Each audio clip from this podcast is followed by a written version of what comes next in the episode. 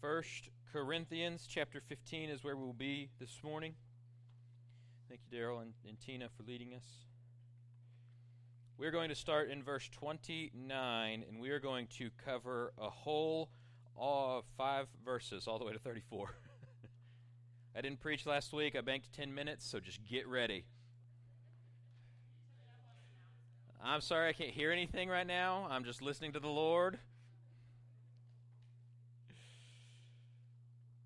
I've titled this sermon, The Purposeless Life, uh, because what Paul is doing in this section, starting in verse in chapter fifteen, is he, he transitioned out of spiritual gifts, and he's transitioned into this idea of the resurrection um, of, of Jesus Christ. And there's some false ideas that the Corinthians were holding to, and, and the most prominent false idea that was taking place that we walked through last week when Mister Jones preached for me was this idea that there were Corinthians who did not believe in the bodily resurrection. They denied it outright. And so Paul is saying, no, no, no, no, no. Like, and he's walking through all of these things, and, and, and Mister Jones did a great job last week of getting us up to this point on why it's necessary, why we have to understand the bodily resurrection, why we know Christ is going to come back, and when he comes back, we will be raised with him, not just in spirit, but physically as well. I'd encourage you to go listen to it if you haven't heard that message. And so now Paul jumps to a section that has a couple of odd things in it. Um, if you've ever heard the Mormon doctrine of baptism for the dead, these are the passages where they get to that idea that we're going to reject. Um, and so we'll, we're going to walk through these short passages, and they're this, this short section, largely because there's some controversy here, but largely because what Paul is doing is interesting. As he's telling us, if you deny the resurrection, then what you end up with is a purposeless life. And so I tried really hard to think of things in my life or think of situations where, like, I had worked really hard at doing something and then it just all ended up for naught because we ended up not doing that. Typically, it's like when we're moving and she, Morgan's like, put the couch right here, and so I'll put it here, and she's like, no, that's not it. Move it over here, and then it eventually comes back to where it initially started. It's just purposeless.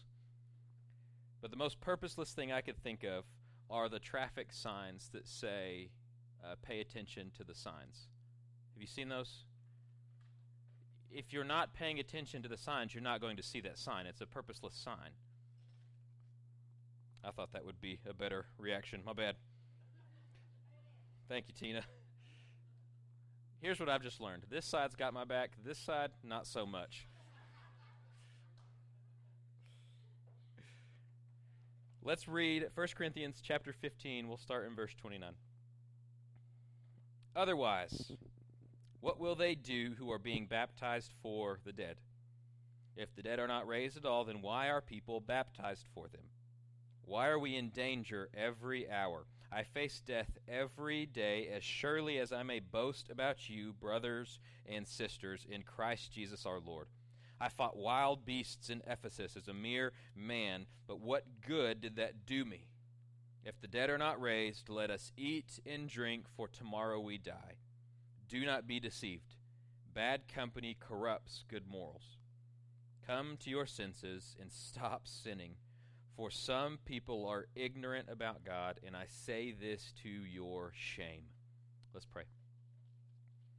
Father, as we work through these passages of Scripture, First Corinthians fifteen, twenty-nine through thirty-four, and we focus our attention on your words here, I pray that you would enlighten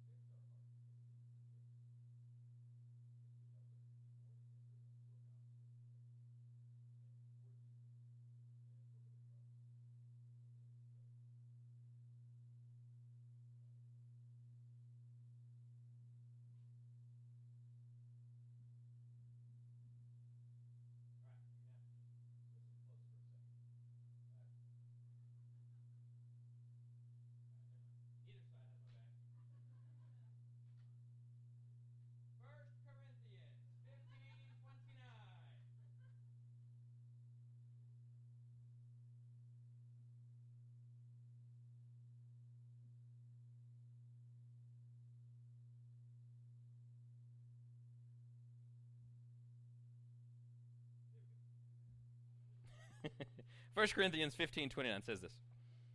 Otherwise, what will they do who are being baptized for the dead? If the dead are not raised at all, then why are people baptized for them? So let's start where Paul starts here. He says, otherwise, at the very beginning, which means he's drawing back on everything he's been saying since First Corinthians fifteen one, which is all about the bodily resurrection.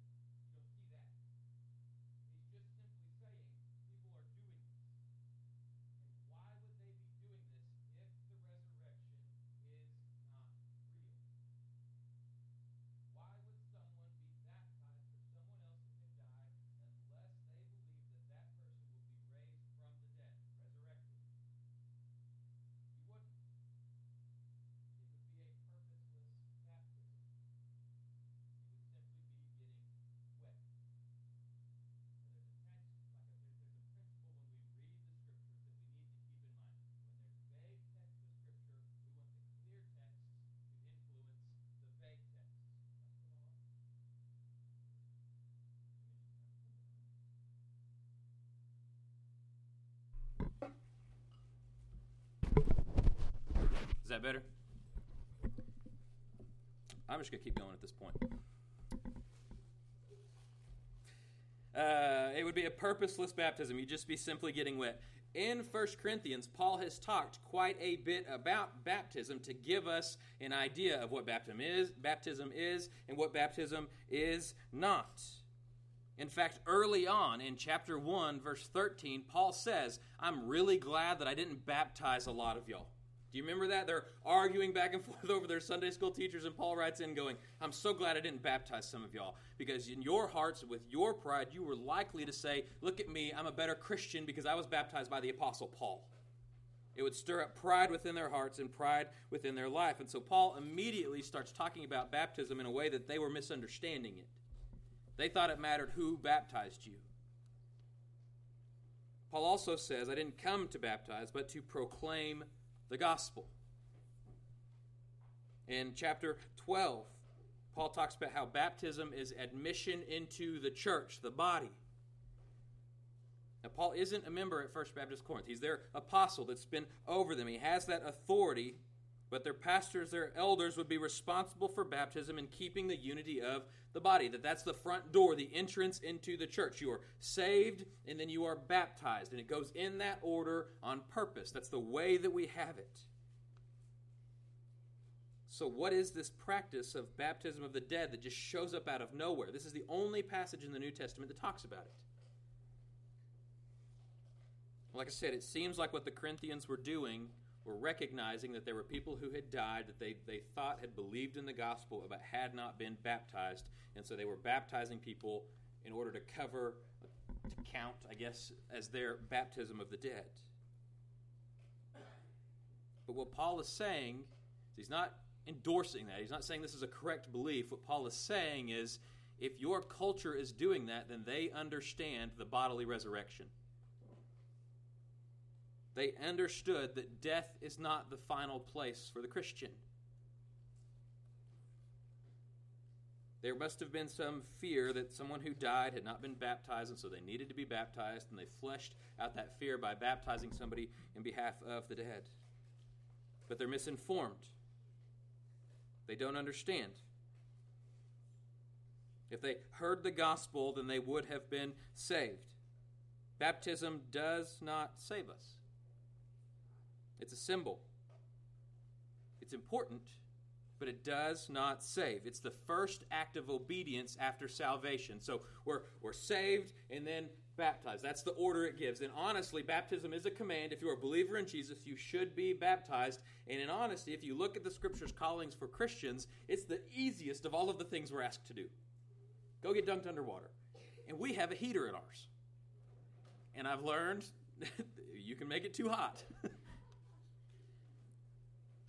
It's the first act of obedience. It's scary for some people. Some people, when they get baptized, don't want to look out amongst the congregation. In ours, they just face this way. I won't say who, but we've had a few here lately. Alexis. Others are scared of the water. They don't know how to swim. There's a, a legitimate fear that takes place. But I was a lifeguard in high school, and I rescued multiple kids. You're fine. Others don't want to do it because it feels like you're making a big deal out of yourself. You're the center of attention. You're standing on the stage. You're, everybody's looking at you. You're being baptized. But that's not what baptism is. It's not about you. It's about an obedience to what God has called you to.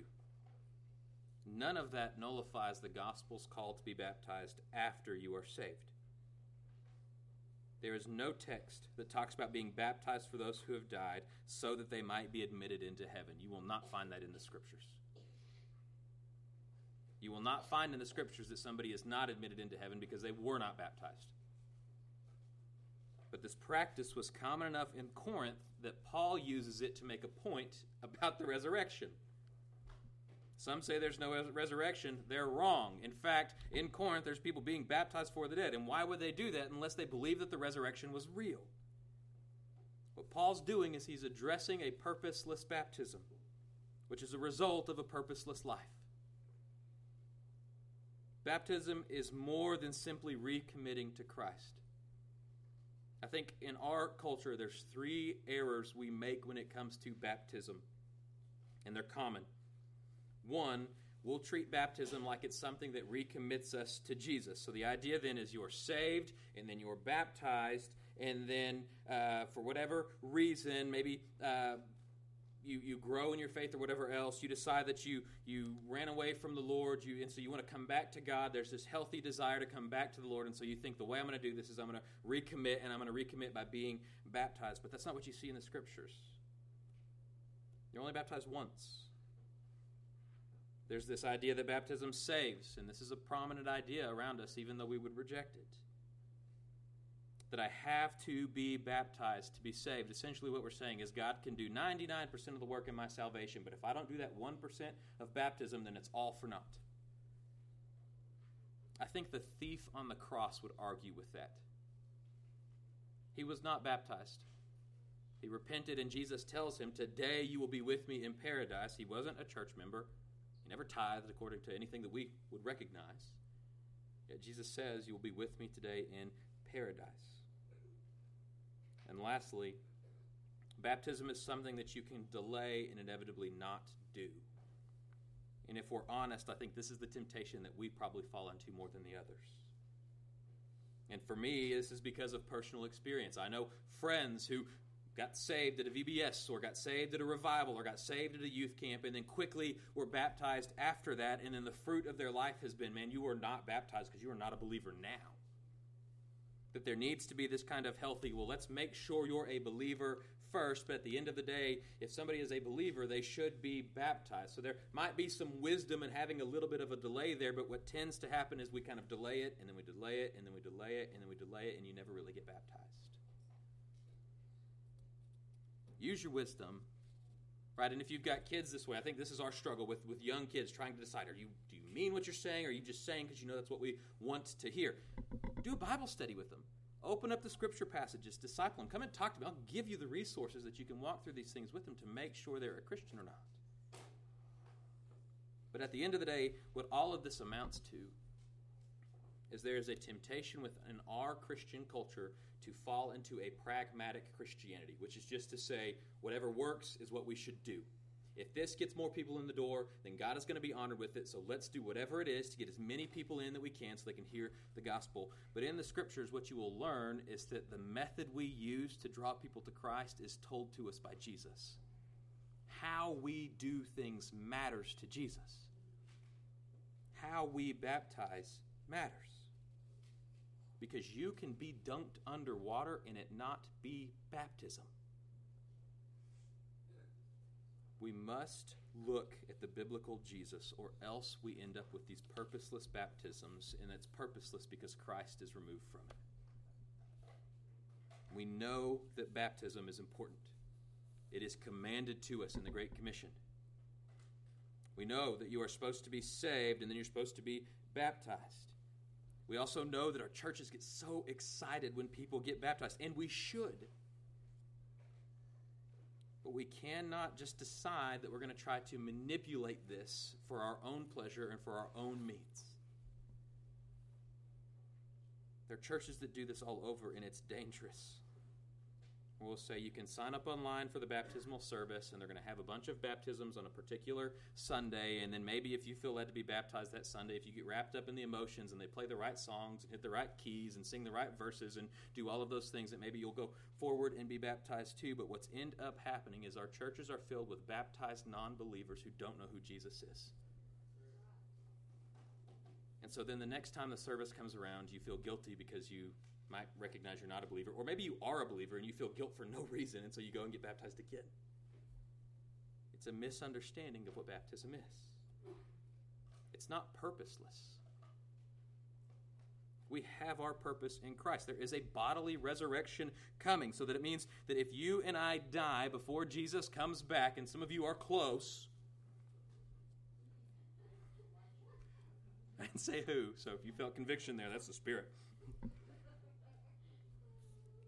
Then this means that what we do with our physical bodies is important, that it matters. We might be able to get more people to be baptized if we use some kind of pragmatic means, if we play on emotions or try to manipulate people into this. But at the end of the day, that's not our concern. Our concern is to make disciples, to help people grow in Christ. And so if you're an unbeliever, how we want to disciple you is to help you become a believer as best as we can. We can't do it for you. The Lord has to change your heart. The Lord has to save you. And if you are a believer, our goal is not to make you feel guilt over these things, but to help you grow in Jesus Christ, to become people of the Word who help grow each other and help uh, let others grow you as well. So you're baptized in the name of the Father, the Son, and the Holy Spirit. And when we baptize you at our church, it is your public display of faith. That's you saying, I am a Christian now, and I am joining the people of God. So then, what if you're baptized, and then later in life you realize that you were not saved when you were baptized? Do you need to get rebaptized? No. You need to get baptized. The first time was not a baptism. It was simply getting dunked underwater or sprinkled if you went to one of those churches. What if you were saved, but over the years you've drifted, and now you come back to the Lord and you want to make a statement about your faith? Should you get rebaptized? No. You should take the Lord's Supper. That's what the Lord's Supper is for. It's this thing that we do often as believers. That's what the text says. It doesn't tell us we do it every week, although there's a pretty good argument that we should. It's something that we do often, and something that we take together. And it's your renewal. It's your recommitment to the Lord. When you were running from God, you were not taking the Lord's Supper, and you should not have. That's the recommitment, not baptism. So what if your child has talked about baptism, but you're not sure if they're truly saved or not saved, and you don't want to do, like you, they want to please you, and you know they want to please you, and they want to make you happy, but you're not sure if it's a true salvation or it's not? It might be wise to delay for a season. It might be wise to help them grow. It might be wise to sit down and do a Bible study with your kids. Let me pitch to you a radical, revolutionary idea of discipleship. Parents discipling their kids. It might be wise to plug into Sunday school and to tell your Sunday school teachers, hey, my kid's wrestling with this. Do you mind kind of seeing if you see anything different in them besides what I'm seeing? think that's a good and a wise thing. You're taking your role as a parent seriously. Don't let baptism be purposeless. Because when it's purposeless, it's a part of a purposeless life.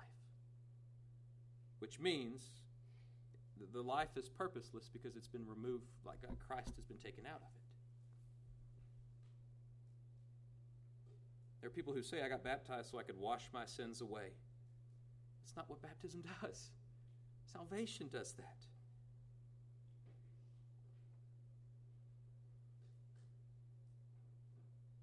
Paul argues that baptism matters. And Paul argues that baptism matters because the resurrection matters, because the resurrection is real, because we will be bodily raised from the grave. So what we do with our physical bodies matters. So if we want to tweak baptism in a way that makes it more pragmatic, we're tweaking something that God has told us not to. It does not become healthy when we mess with the Word of God. So let the clear interpret the unclear. Recognize Paul is not telling us to start being baptized for the dead. He's simply using that as an illustration to say the bodily resurrection is coming. Do not have a purposeless baptism because that's from the foundation of a purposeless life. Verse thirty. Why are we in danger every hour? I face death every day, as sure as I may boast about you, brothers and sisters, in Christ Jesus our Lord. I fought wild beasts in Ephesus as a mere man, and what good did that do me? If the dead are not raised, let us eat and drink, for tomorrow we will uh, we die. So, Paul again kind of throws a curveball at us in this section, talking about these beasts in Ephesus, and we'll we'll get to them. But if you remember back in First Corinthians four, Paul talked about how the apostles were condemned to die. And what Paul is doing is he's viewing his life through this lens. If you just think, step back and think about the Apostle Paul's life, what we recognize is that his was a life where his life literally was on the line multiple times. He had a crowd that threatened, not, not threatened, he had a crowd that thought they stoned him to death. In Acts chapter four, uh, fourteen, they didn't. Right, I like to tell people you're invincible until the Lord tells you you're not, and you'll find out quickly. They thought they killed Paul, threw rocks at him until they thought he was dead. He wasn't. We see that Paul's imprisoned multiple times throughout the book of Acts, that he's beaten, that he's run out of town early on in his ministry. Remember the story? He has to be lowered out of the window in a basket to avoid being killed. So when Paul says we're in danger every hour, what he means is he's in danger every hour. All of these people are coming after him, that he has enemies. But I love what he says. He does not say, I wish I was out of danger. Instead, he says, do you know why we're in danger every hour? In essence, he's saying, do you know why I won't stop? Do you know why I will continually being in danger every hour until killed or, or die? We don't know how Paul died. What Paul's saying is there's something foundational that the Corinthians need to understand, and it's so foundational that Paul is willing to risk his life for it over and over and over and over again. Paul says, I, I'm in danger every hour, just like I boast about you. I face death every single day. And he brings up these wild beasts in Ephesus. Right, I fought these wild beasts in Ephesus. What is this? Is this kind of some gladiatorial thing where it's man versus a lion and Paul's just out there shedding these lions with swords? No. Most likely, as this is symbolic of an adversary, that Paul is referring to all of his enemies as these wild beasts. And we see this kind of language take place in the Old Testament a few times, where it's these people against Paul. And he says, in my own strength, if I'm using my own strength, if I'm devoid of the Spirit, if I'm devoid of the gospel, and just fighting this stuff in my own strength, I would lose. They'd devour me. But rather, I didn't fight them as a mere man. I fought wild beasts. If I had fought wild beasts as a mere man, what good does that do me, is exactly what Paul says in the C S B. The answer is it doesn't do him any good if he fights them as a mere man. Instead, there's something else Paul is getting at. Why is there danger every hour? Why is he not seeking to change his direction, to become danger less, to be more comfortable, to be less persecuted, to be less sought after, to not have his life on the line at all times? Because he recognizes that life is worthless if there is no resurrection. That if the dead are not raised from the grave, then let's live like there's no tomorrow. It's old now, but it's post when I was a teenager. So somewhere in that phrase, in that age, there was a phrase called YOLO. You remember YOLO? You only live once. And so what you would have are these kids who wanted to be popular yell YOLO, and then they would go do something dumb. Because you only live once. So, you know, YOLO, go do something ridiculous. What Paul is getting at is they're right. If we don't believe in the gospel, if we don't understand Jesus Christ as the Lord and Savior of the earth, if we don't understand the bodily resurrection, then all of life, all of death is purposeless. So you might as well go live however you want to live, because in the end it doesn't matter. That's what Paul's saying. That if you don't understand the resurrection of the dead, if you think people are raised and then, or you don't think they're raised, then it doesn't matter how you live your life. So eat, drink, and then go party, because tomorrow you're going to die. And when Paul quotes that, he's quoting Isaiah twenty-two. And in Isaiah twenty-two, what we see happening is God says Jerusalem is going to be destroyed. He calls for weeping. He calls for wailing. He calls for his people to shave their heads, to wear sackcloth, because God is going to destroy the city. And instead, what the people do, and what Paul is quoting, is they decide to celebrate. They say, God's going to destroy Jerusalem tomorrow, so we might as well party tonight as hard as we possibly can. Isaiah twenty-two thirteen says this, but look, joy and gladness, the butchering of cattle, the slaughtering of sheep and goats, the eating of meat and the drinking of wine. Let us eat and drink, for tomorrow we die.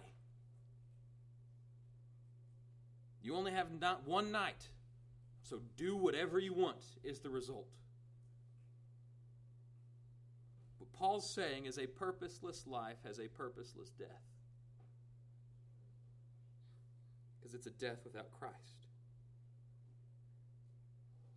And the way you don't die a pointless death, death is to have a purposeful life. A life that isn't centered on you. A life that isn't centered on your desires. A life that isn't centered on your wants and your needs. A life that is centered on Jesus Christ and Him crucified. There's a poem by a man named C T Studd. I'm going to read it to you in its fullness because I think it's helpful in making this point.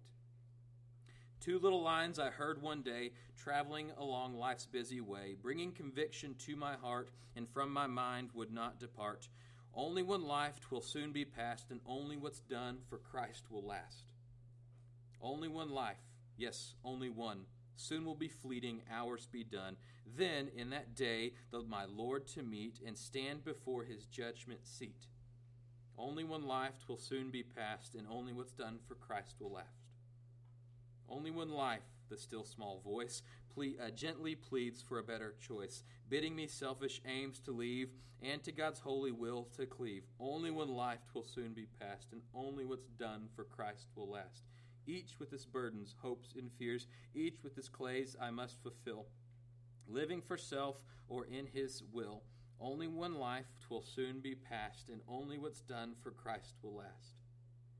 Then this bright world would tempt me sore, when Satan should a victory score. When self would seek to have its way, then help me, Lord, with joy to say, only one life 'twill soon be past, and only what's done for Christ will last. Give me, Father, a purpose deep, and in joy or sorrow thy word to keep, faithful and true, whate'er the strife, pleasing thee in my daily life. Only one life 'twill soon be past, and only what's done for Christ will last. Oh, let my love, love with fervor burn, and from the world now let me turn, living for thee and thee alone, bringing thee pleasure on thy throne. Only one life 'twill soon be past, and only what's done for Christ will last. Only one life, yes, only one. Now let me say, thy will be done. And when at last I hear the call, I know I'll say, 'twas worth it all. Only one life 'twill soon be past, and only what's done for Christ will last. Only one life will soon be passed, and only what's done for Christ will last. That there is a purposeless death, that if we are not careful, we can die. But brothers and sisters, God, by the power, uh, the power of God Almighty, when we die, tells us that that is not our final state. In the previous passage that Mister Jones preached, in First Corinthians fifteen twenty-six, Paul says this, and the last enemy to be abolished is death. That death is not our friend. That it is an enemy. And it is an enemy that Christ will abolish, that we will be raised bodily from the grave and be seated with Christ.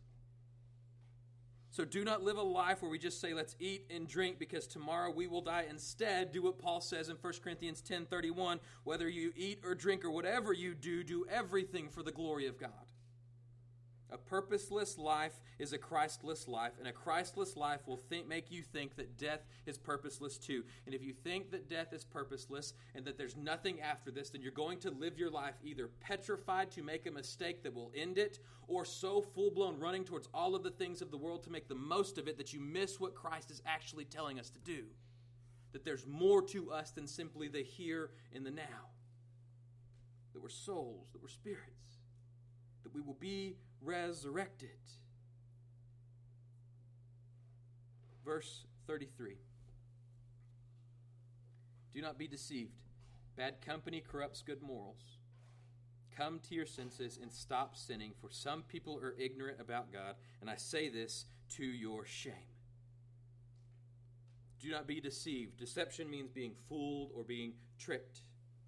And deception is dangerous because when we're deceived, we often don't recognize it. That's what deception means. We're tricked. And so there's some temptation to think, I won't be deceived. If that's our heart and that's our attitude, we are the most susceptible to this. Deception thrives because of personal pride. Paul is intentionally saying, do not be deceived. Meaning, be humble. Do not be prideful. Recognize that there is more going on than you realize that's going on. Bad company corrupts good morals. That there's this group of people in Corinth who do not believe the resurrection is real. And Paul is saying, bad company corrupts good morals or good character or whatever translation yours says, good manners. That there's this group of people who believe this thing that's not true. And if you're not careful, you can be deceived into believing this too. The, the the bad company corrupts good morals is a phrase that's probably used around Corinth. There's a, a, a poet that they're kind of linking it to, but it's not exact. But it's a phrase that the Corinthians would have understood. They knew it was something that went around. It's like if I say, don't mess with Texas. You understand what that means, right? Take up arms and fight. No, it's a litter campaign. Don't throw your trash down. Don't mess with Texas. Although it's shifted its meaning, hasn't it? So much of Corinthians has been about unity in the local church. And there is no doubt what Paul is saying is make sure you surround yourself with brothers and sisters who have covenanted and care for you. Who love you enough not to just tell you the nice and the good things, but to also lovingly tell you when they think you're running and being deceived. Trust people in your church enough to listen to them when they tell you things and be trusted by others enough to tell them things. We live in a fallen world, and we live in fallen flesh, and we have an enemy in Satan and the demons that is not fake. He is real. And God has given us His word, which is our ultimate standard to not be deceived, but God has also given us His people, the church, that we can covenant with one another, that we can grow with one another, that can help us to make sure that we're not being deceived because bad company corrupts good morals. This ought to be the main reason why we make sure our life is not overly influenced by social media. How many times do we just sit and scroll through nonsense to realize bad company corrupts good morals, that it shapes our thinking, that it shapes our values, that it shapes our morals, that it shapes our understanding of Jesus Christ? You understand they don't care about you, right? You and I, to those companies, are nothing but people they can sell to advertisers so that they can make more money. Truth is not what regulates them. Now, it can be good, it can help us with things, but it's absolutely certain that bad company corrupts good morals. And Christians can be led astray. We talked about this this morning in, in our little Sunday school class with Peter and John. Peter denying Jesus three times after he adamantly says, I will not deny you three times. And then he denies Jesus three times. And, and John, who Peter and John are preaching this message to these people, and they're saying, stop preaching the gospel. And they say, we can't. Not we won't. We can't. We're not going to stop because we cannot stop. And then we recognize Peter and John were also part of the disciples that were falling asleep while Jesus was saying, pray for me, pray for me, pray for me. Not once, not twice, three times they fall asleep in the garden. That James and John, the sons of thunder in the inner core of the disciples, get their mama to beg Jesus to let them sit at the right and the left hand of Jesus in the throne. They're saying, who they're arguing over who's going to be the greatest in the kingdom of God, as opposed to doing what Jesus says to do. That Christians can stray. That we can be deceived.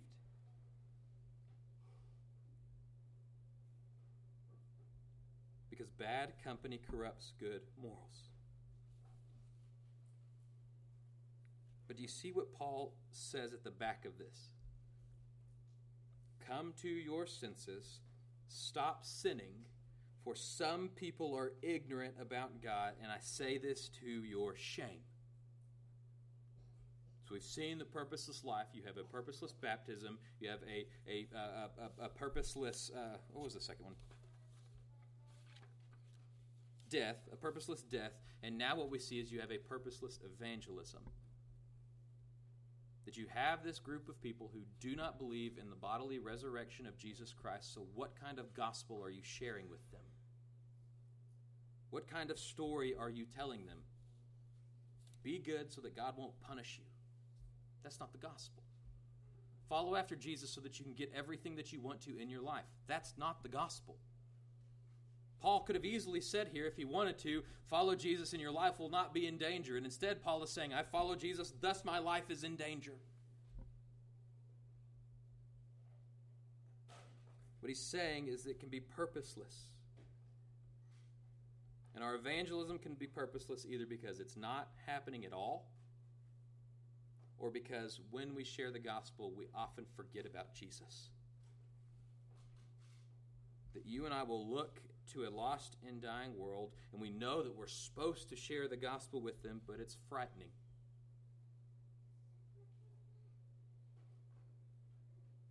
But if we look at our life and we look at what Paul is saying, is there is a way to live a purposeless life, and one of the results of a purposeless life is that Christ is away from you, and Christ is away from you, that means that your evangelism is going to be purposeless. That you can say with your mouth that Jesus is Lord, but if your actions do not match that, then the world will not listen and care for you. You would be a hypocrite.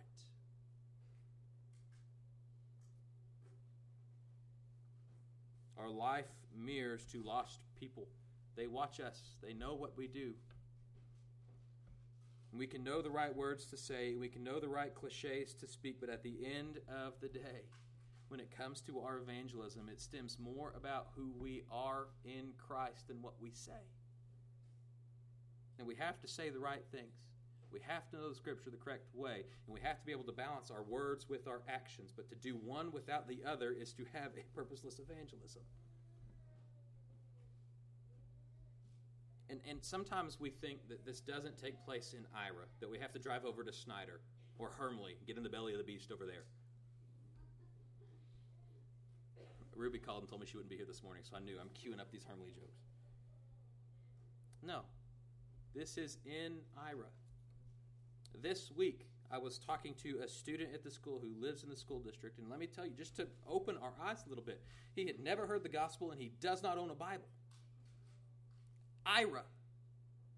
This is where we're at. This is not something that's distant and far away from us. That's being deceived, as the devil would have us to be. That this is an issue that God has given you and me for our place where he has put us. that our evangelism must be centered on the work of Jesus Christ.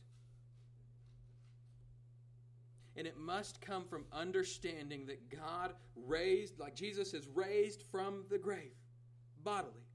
And that you and I, if we die before Jesus comes back, will be buried or, or cremated or however, whatever happens to our bodies. But when Christ comes back, we will be bodily raised too. Which means that God is far more than just some benevolent grandpa in the sky who's always willing to lend an ear and give you a talk when you need to talk to somebody. That he's somebody with the power to bring the dead to life.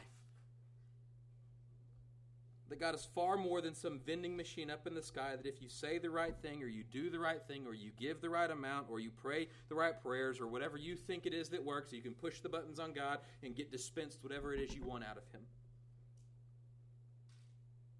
God is far more than the stern dad who just yells at his kids and wants them to act right. So he, if they don't, he stands up and he can take his belt off at any moment. So you better mind your P's and you better mind your Q's and make sure that you don't act up or God is going to stand up and beat you. Or some think that God is this distant God who doesn't actually care and doesn't actually deal with humanity. He started creation, he started the world, and then he stepped away, and now he's distant and he's not about it. Those are weak views of God. Those are deceptive views of God. Those are people who do not have a purposeful evangelism. They don't understand the gospel. That's not the God of the Bible.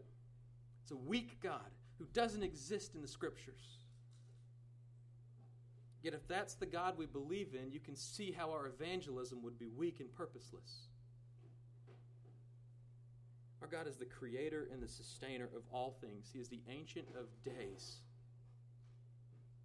He's also the one who took it upon himself to save sinners like you and me when we were most adamantly running away from him. That God from before time began devised a plan to save the, his enemies, those who were under his rule and reign and rebelled against God. That God makes his covenants with his people and he reveals himself to them. And he reveals that he's going to send himself to save them. He doesn't send a messenger. He doesn't send something less than God. He sends God in the flesh, comes to us in his body. Jesus puts on flesh. It fascinates me to think about this, that the God who spoke creation into existence is the one who puts on flesh and is in a, a baby,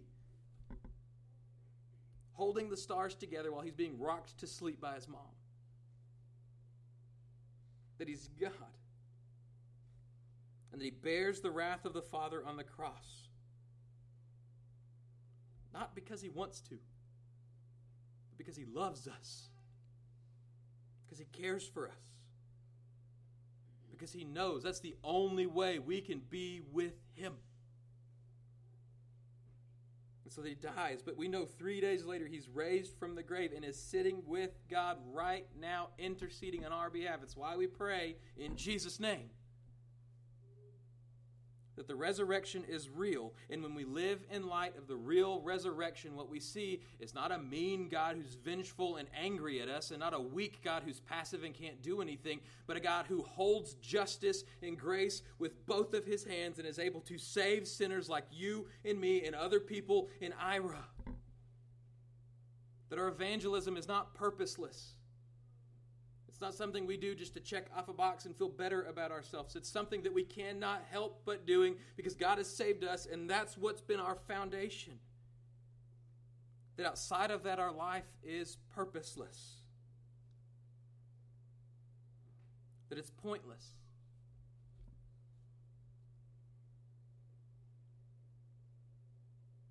That outside of salvation, we can get dunked underwater, but if it doesn't change, if it's not from salvation, then it's just a purposeless baptism, something we do to make ourselves feel better about ourselves. That we live our life however we want to live our life because we know at the end of the day, if we don't believe in Christ, if we don't understand that gospel, then our death is purposeless. Like if the resurrection is not true, we don't need to be here. You could be sleeping in or preparing for the football game later, which, to be honest, is just preparing for the snacks that you're going to eat at the Super Bowl. And you know what God says. They don't count if it's in that window of the game, so eat whatever you want to. That if we don't understand the resurrection, if we don't understand God, if we don't understand the gospel, then of course our evangelism is going to be purposeless. Because we're sharing the good news that wouldn't be good news. We're not trying to make converts. We're not trying to make bad people good. We're trying to make dead people come alive. And the only way that you and I can do that is by saying, we can't do that, but we know the one who can. We know Jesus. So if you're Christian, brother and sister, listen to that poem. You only live once. Don't waste it on frivolous things. Paul says, stop sinning. That's a good message for us. Stop sinning. Come to your senses. The lost desperately need Jesus. You and I, if we're believers, desperately need Jesus. So don't become entrapped with these fleshly ideas of the world. Bad company corrupts good morals. Lean into the gospel of Jesus and let it give you a purposeful life. If you're an unbeliever, brother, sister, please open your eyes. There is more to life than simply eating, drinking, and dying. And you know this to be true. Everyone does. The resurrected Savior points to a life that has purpose and that has meaning, because the Christian life is being about is, is about being raised from the dead. When we're saved, we're spiritually dead and we're brought to life, and we know that later on we will be physically brought with Christ as well. Do not wait. Turn to Jesus, repent of your sins, and come to him. Live a purposeful life. Let's pray. Father, we thank you for today. Thank you that we get to gather together. God, I'm thank you, thankful for this passage of Scripture that just reminds us, God, that we're not just going through the motions with life. That it's not about just doing. It's about being filled with you. God, I pray that you would be with us now as we turn to singing. That you would help us to worship you, and that your word would grow in our hearts. It's in your name we pray. Amen.